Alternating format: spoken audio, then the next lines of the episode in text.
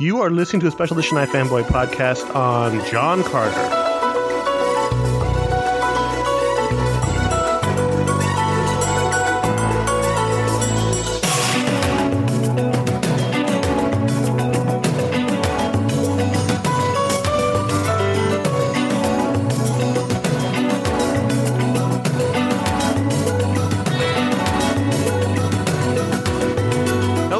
Special Edition iFanboy podcast on John Carter. My name is Conor Kilpatrick. I'm here with Paul Montgomery for helium. and uh, Ali Colluccio. Bonjour.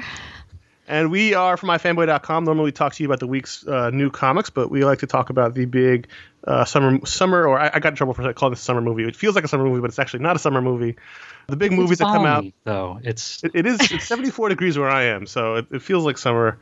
Uh, we like to talk about the big comic book related movies, and John Carter uh, is a character who's been in a lot of comic books for decades. So we figured this was a good one to talk about.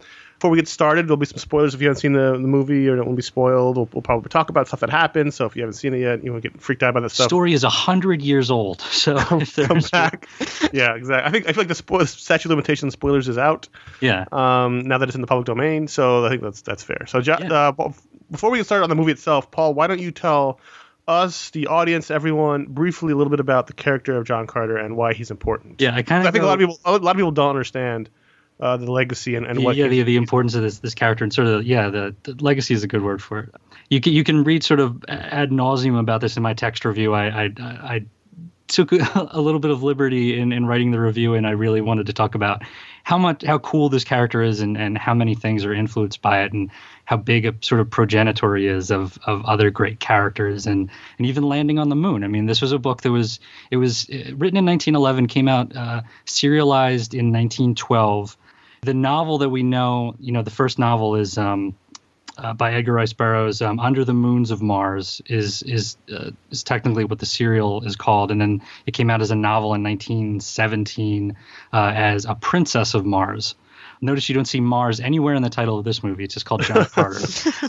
But anyways, this this character, 1912, Edgar Rice Burroughs. This came out. This was serialized months before Tarzan, the first appearance of Tarzan in Argosy's All Story, the first America's first pulp magazine and it's this is a this is a character that he wakes up on Mars and he's jumping around and he's leaping tall buildings uh, over 25 years before Siegel and Shuster created Superman. So I don't know necessarily that it's a it's a direct sort of inspiration for Superman, but that was certainly had to have been in sort of the collective consciousness of of pulp writers and comic writers. So I think e- there was a lot of Superman in the character in the movie, and I think you, you got to believe guys like Siegel and Shuster would have read the John Carter books. It, it, John Carter, it's it might be overstating it, but John Carter influenced almost everything that you're reading now in, in comic yeah, I mean, we wouldn't be doing this podcast probably. Like comics might not have, you know, they they certainly wouldn't be in this form, you know, like they it, we wouldn't have the same. Maybe we wouldn't we wouldn't be talking about superheroes. Maybe we'd be talking about westerns or something. But awesome. but I think certainly, but I think certainly John Carter is like a bit. Even though he's not wearing capes and tights, he's wearing a loincloth. Um, I think superheroes owe a great debt to that character.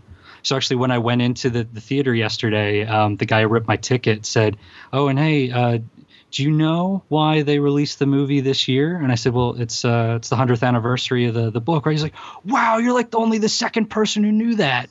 So apparently, this guy was um, was bothering a lot of people coming into the movie, and um, but yeah, so it, like John Carter isn't really in the the consciousness the same way that Tarzan is. I think like a lot of people, even if they haven't read Tarzan. There's like a million Tarzan movies. There's the you know, Everyone knows Disney Tarzan. cartoon and Yeah. everything. So everybody knows Tarzan, and you know, beating your chest and stuff, and Lord of the Jungle. But John Carter is that doctor on ER.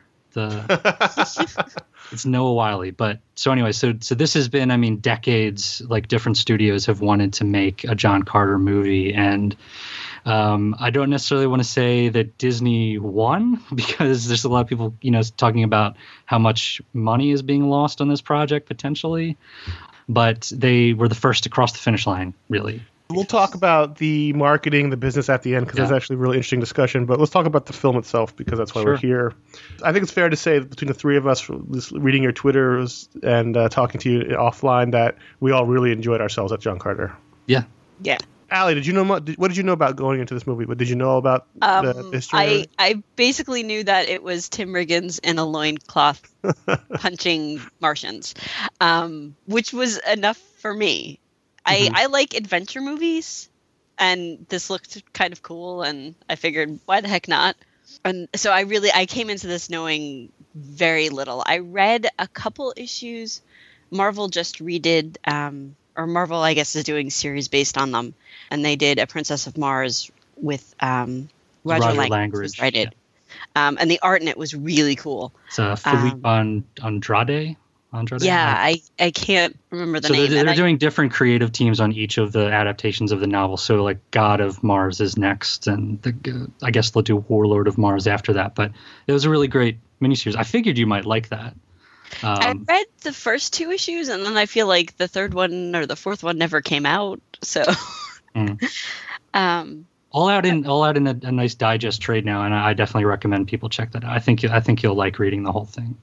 yeah, So the story is that in the 1860s, John Carter, a Civil War veteran uh, from the South, is caught up in some adventure trying to find gold. Ends up in a t- cave, encounters a strange being who he shoots and kills, and ends up holding a medallion that sends him to Mars. He basically zaps him on a intergalactic telegraph machine.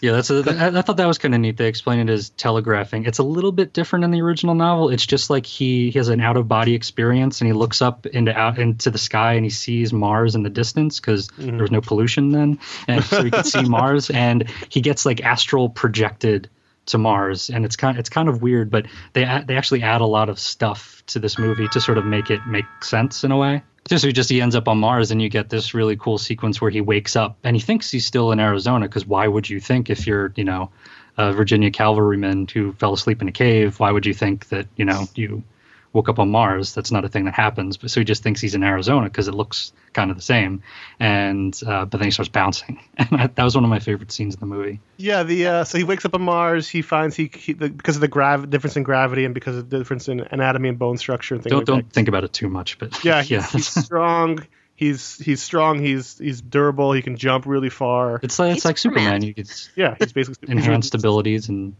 He runs into some aliens. They take him in. He ends up in the middle of a big giant uh, sort of civil war on the planet Mars, which is called Barsoom, uh, on you know by Martians, and ends up in the middle of Barsoomians?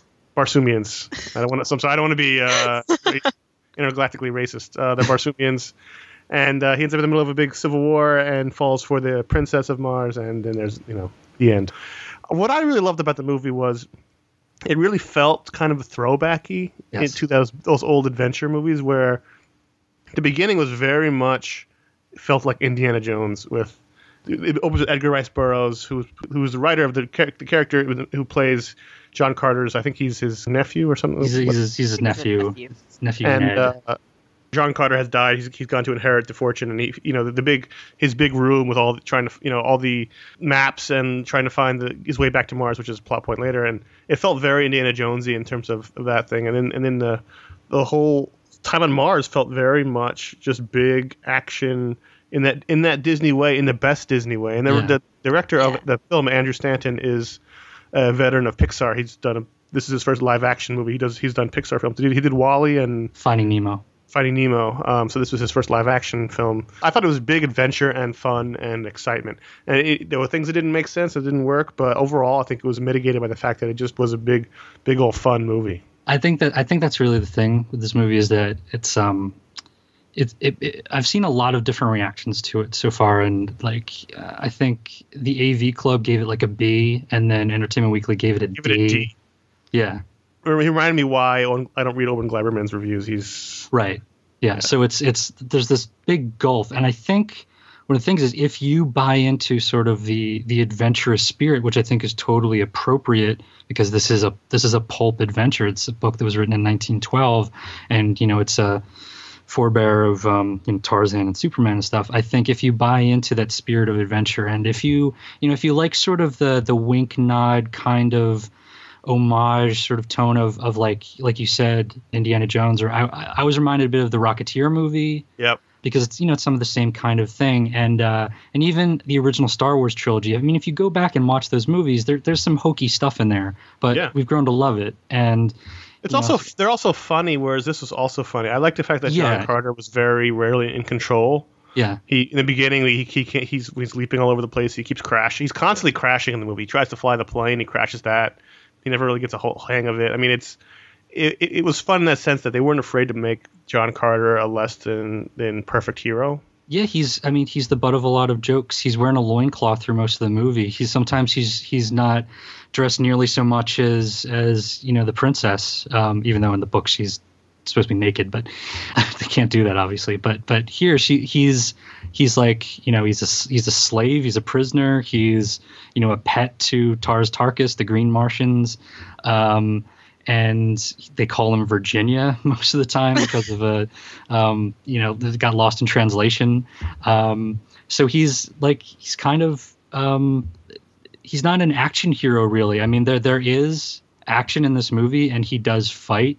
But I love the fact that he's for a lot of the movie he's reluctant to be a fighter. He's he's an adventurer. He's a guy who's looking for gold, and um, he's an explorer.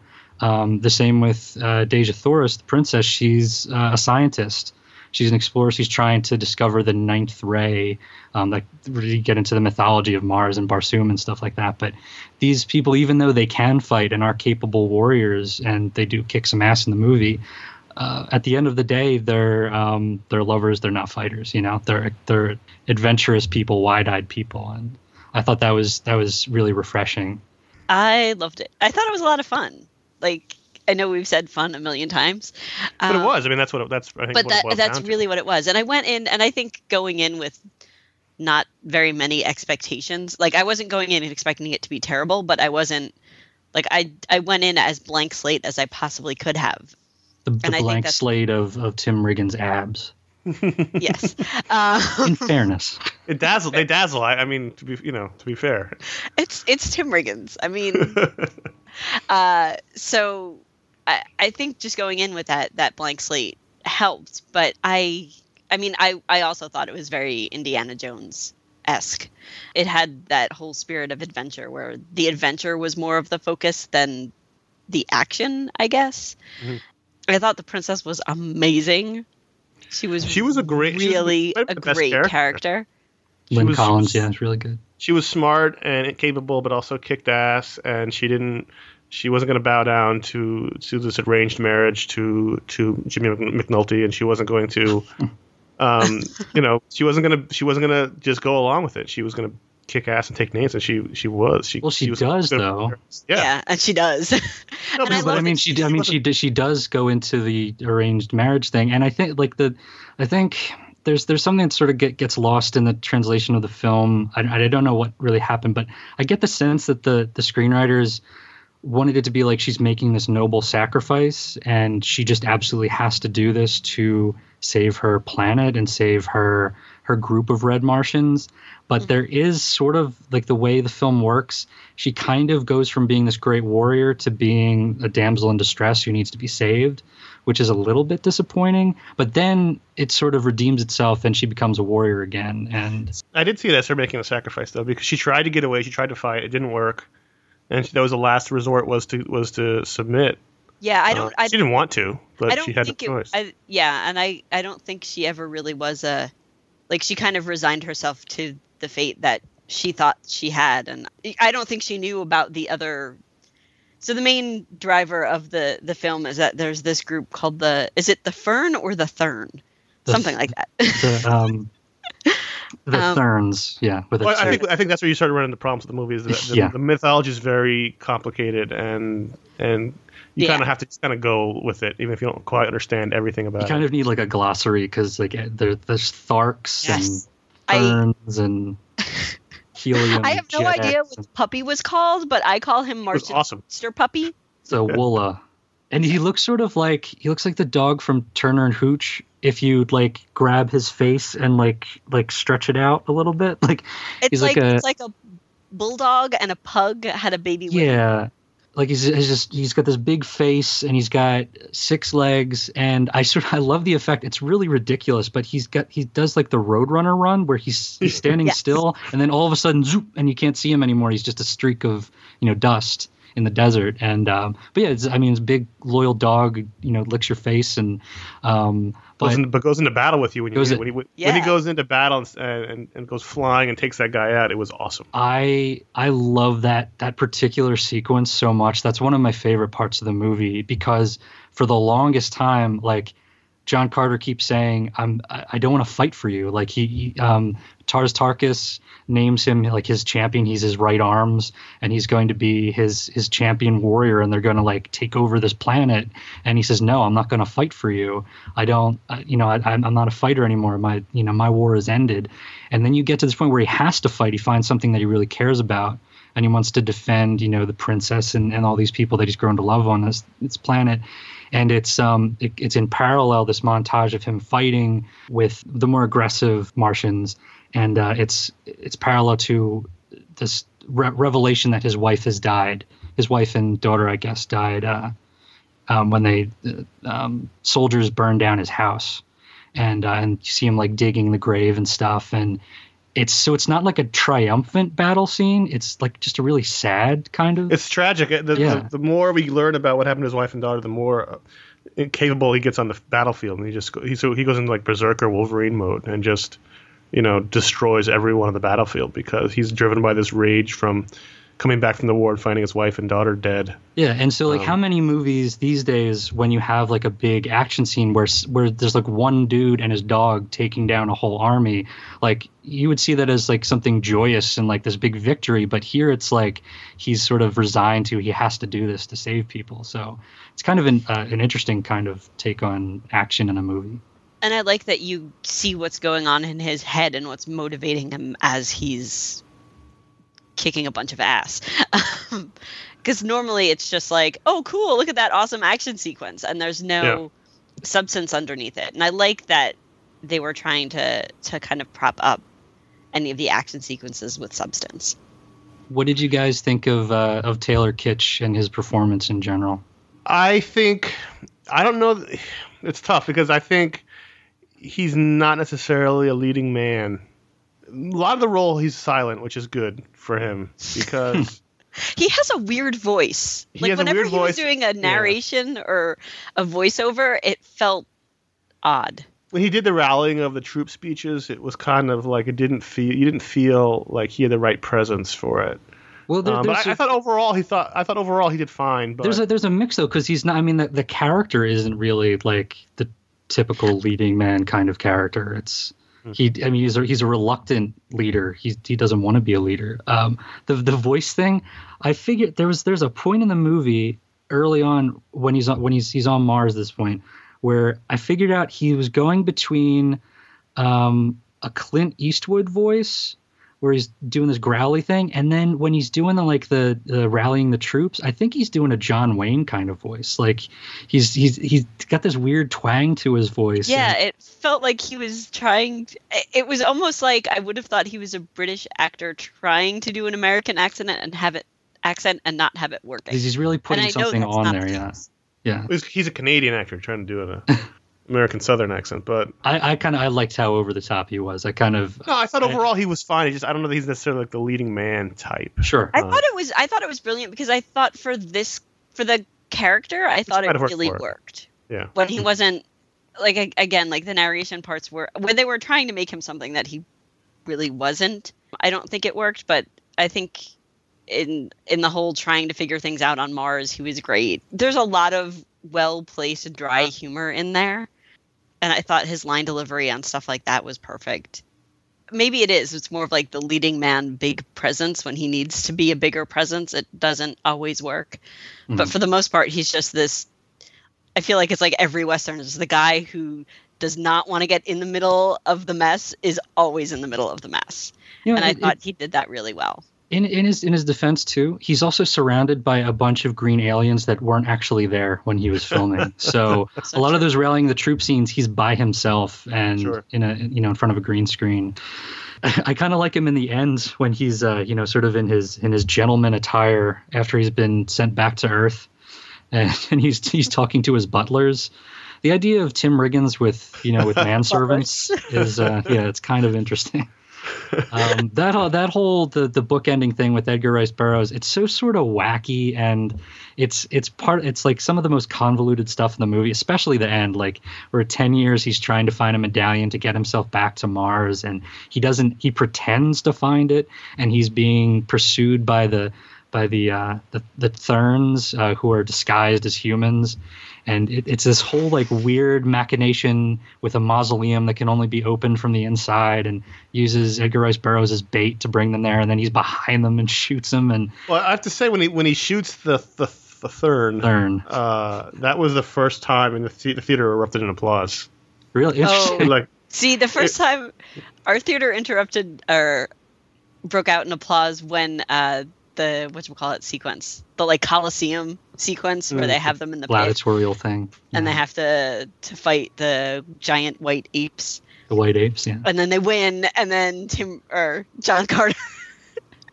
it's okay to call him Tim Riggins. We all know he's Tim Tim Riggins. Riggins. Um, For everyone who doesn't understand, this Tim Riggins is the character he played in Friday Night Lights because we've made that joke before. People don't know. we have we've had comments about that. What what's a Riggins? yeah, it's Friday Night Lights, which go watch Um, now.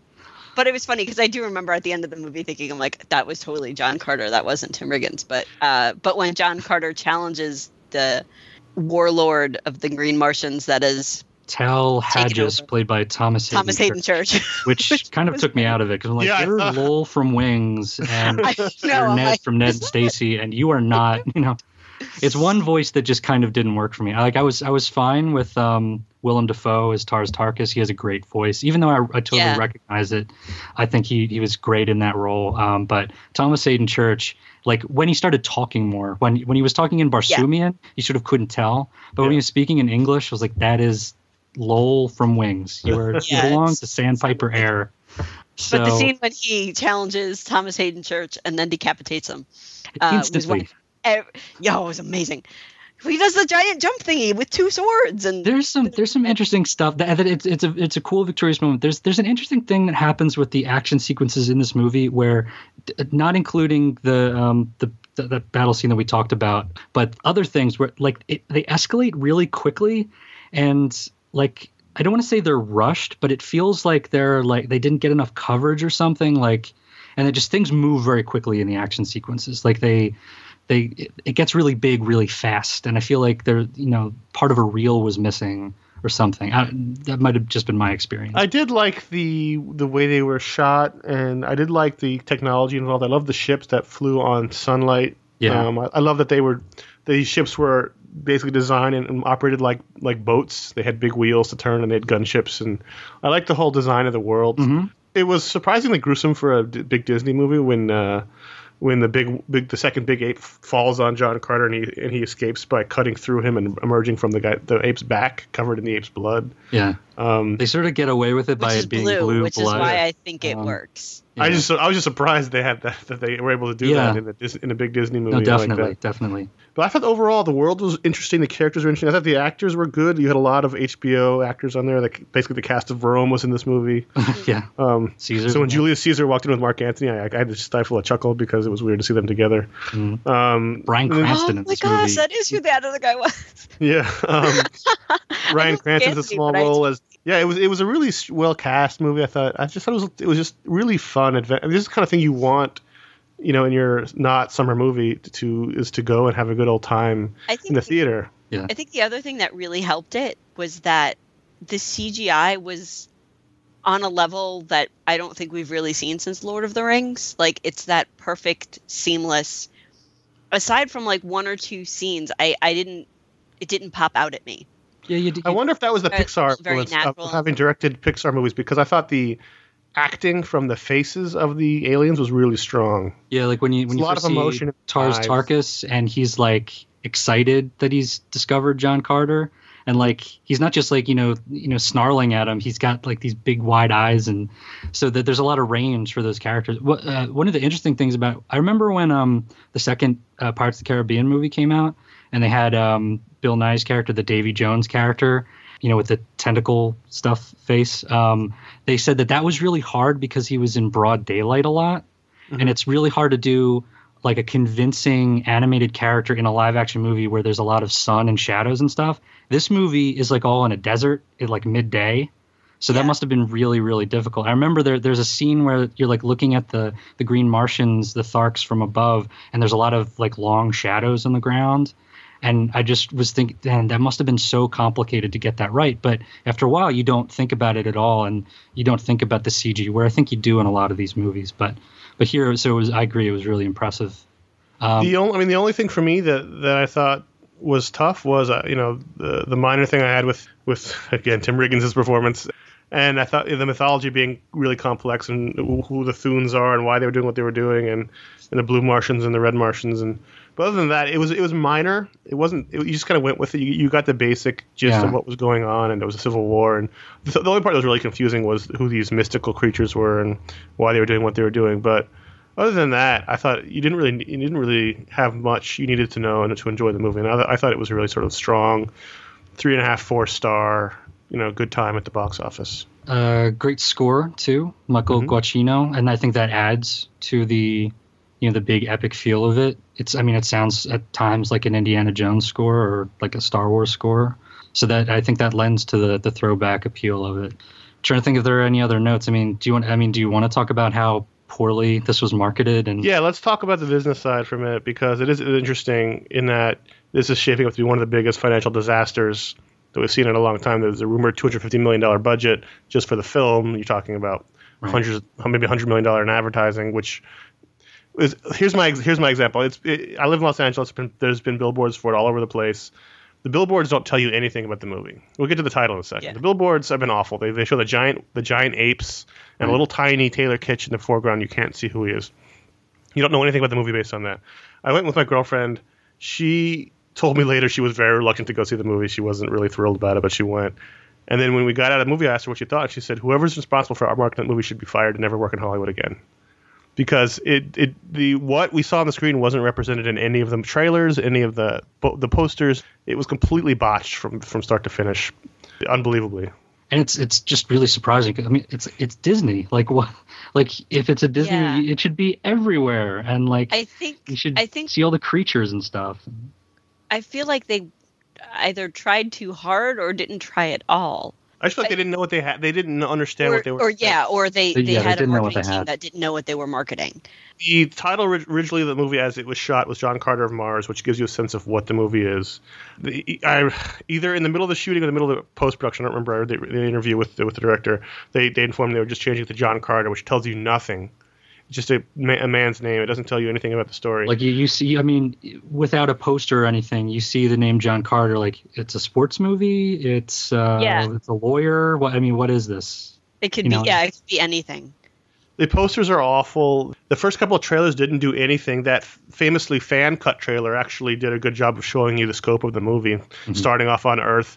I mean, the idea that no one from the from the official trailers would know that this is an Earth man on Mars it, it, there's nothing to tie you in or ground you to the movie in the in the advertising. It was just a, a bundle uh, of botched uh, work from start to finish, and and uh, just really dis- disappointing because I think this is a really fun movie that people are people ask for really fun, big. I mean, this is this is the kind of movie you want to see in a big screen with with big sound and.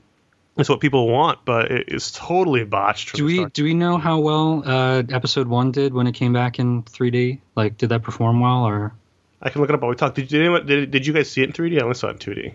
This I just saw it in 2D. I didn't want to see. It. Yeah, it. I just saw this one and uh, yeah, 2D, and I can't do IMAX because IMAX makes me sick. um, so I think I believe uh, Star Wars the release did it did in the teens. It did it did surprisingly well.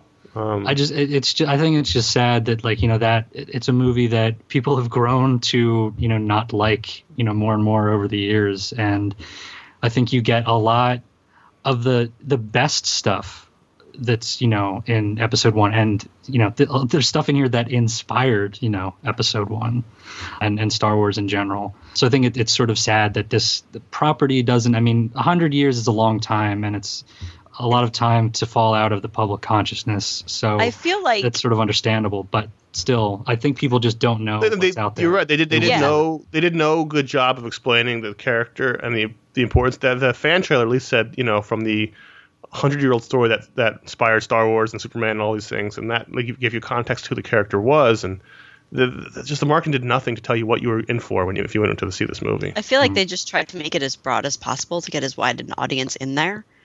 Um, They're they're terrified of women not wanting to go see sci-fi, which is why they they said which they is took why the they, yeah, Mars out just call it. I, I was going to say, and that that's almost what it feels like. And a lot of the posters, the most recent wave of billboards and posters that I've seen in New York have all been they're like a very red background and like a close up on Taylor Kitchen, a line cloth, and it just says John Carter in like bright yellow. Uh, Well, what's, what's interesting is if, if you're terrified of women not going to see a sci-fi movie and you're banking on the appeal of, of the, the lead actor, most of the posters and billboards don't. You can't even recognize who it is or what's uh, who's in the movie. Mhm. So who then, then then it becomes all right. You, you took of Mars off the poster or off the title to you know to, to sort of you know downplay the sci-fi element. Then you put out a poster that's two giant apes, two giant white apes. It's just bizarre. It was just bizarre. It made no sense. Mhm. Star Wars made 23 million on its re-release weekend, which is almost what John Carter's going to make. it's just it's just kind of frustrating. I just I I think uh, I think there's a potential audience for this. That's the thing. It's not that there's no Yeah. audience for this. It's just there's a potential audience that doesn't know that this exists or yeah, and I feel like it's is. it's kind of a squandered marketing opportunity Mhm. to try and make it as broad as possible when you could probably get a good amount. Like if you target your marketing towards the audience that'll go see it, I think it probably would have been a made better a idea. difference. Yeah, there's I don't know. I mean, I say this knowing nothing really about product or movie marketing, and just well, stuff. and it's and it's also it's neither here nor there. But um, I can't go out and buy uh, a plush uh, Woola. You know, like like I, the, I I don't think there's any toys for this or anything. Like um, yeah, there's no tie-in. Disney's I because I, looked it up online. I was like, I was gonna go to Toys R Us, you know, before like I was gonna see what they have. I was just kind of curious as to how they were how they handled that. And then I didn't end up doing that, but I went home and I, I hopped on Amazon and like it's not they don't even give you the option to click on you know toys for John Carter. Like there's nothing, and so that like there's nothing out there. Like you, I mean, you Well, have even- so even many bizarrely, interesting. The, creatures bizarrely, the books is. I mean, these are these are books. They're based on books, so you figure Right. that whoever owns the rights to the books would have at least had a new set ready to go, even before they knew it was going to be a disaster. And I went to buy the books when I got home because that's how much I love the movie. And I, I was looking to buy like a complete set of all eleven books, and I, I couldn't find it anywhere. Yeah. you know, you can find them piecemeal here and there, but no, you know, it just seems like no one is interested in this movie. Yeah, In and it's and it's sad because stuff. there's there. I mean, there's a lot of of John, you know, and they're not all John Carter based. The Martian novels, like he's, he's he becomes a secondary character as it goes on. But at least the first the first three or the first anyway, the first two have John Carter in them. It's been a while, but they get he like Edgar Rice Burroughs gets better and better, and like they get more and more interesting. So it would have been cool for this to be a franchise, but you know, I mean, with with all the sort of like the, the shit that's being shoveled on Disney for this, even in advance of the movie coming out, people just saying this is going to be a disaster, and it's like it didn't even happen yet. There's a bit of a self fulfilling prophecy in that Yeah. everybody in Hollywood talking about how it's going to be a disaster, and then it becomes a disaster because it's it's the stink of failure on it before it even comes out. Mm-hmm. and it's Which it's so not. I had more fun in this than you know certainly Ghost Rider or anything I've seen you know recently, more than Phantom Menace, more than Sure. uh, you know talking about you're talking about big big actiony blockbuster movies. This is the most fun I've had in a while. Yeah. Something that like the movie ended, like we waited for the credits to end, and I'm like, okay, can we watch it again? Like I, I would go back and pay to see this again. Like it's going to be one of the first, like when it comes out on DVD and Blu-ray, it's something that I'm going to snatch back up. And I don't normally do that with movies, but it was a My lot audience of fun. laughed when it ended when the credits rolled. They, you know, I mean, they, they Yeah. people that were there, the the one third of the theater that was full uh, loved it. It's just a matter of people actually going to see it. Your audience was so much cooler than mine. My audience was kind of full. Uh, I, I don't think there were many free seats. I saw it at a 6:30 um, Mhm. showing in Union Square, so there wasn't. There might have been a free seat or two, but I know there were people like, "Is there an extra seat down there?" But everyone seemed Pretty to really full. like it. There was applause twice. I think I think if you're at all interested in this kind of movie or a big actiony adventure, sci- it doesn't have to be sci-fi. It is a sci-fi movie, but you don't have to love sci-fi to love this movie. I, mean, I would say go see John Carter. It was tons of fun. Yeah. Um, that, like Ali said, I'll probably buy it on Blu-ray when it comes out and watch it again because it was, it was, it was, it was, it was great. I enjoyed. It. I mean, I had I had a good time which is what you want when you go to the movies. You don't want to be upset, like when you're going to see Ghost Rider. So go check out Paul's written review of, of John Carter. It'll be on ifanboy.com. You can read more in depth discussion about that from someone who knows way more about the source material than we do. You go to ifanboy.com to check out writings from all three of us, and you can listen to our weekly podcast, the Pick Week podcast, found every Sunday or new every Sunday, talking about the week's new releases. And until the next movie, which I believe is The Avengers, uh, we get a little bit of a break. We'll be back to talk to that, talk about that. I am Conor. I'm Paul. I'm Ali.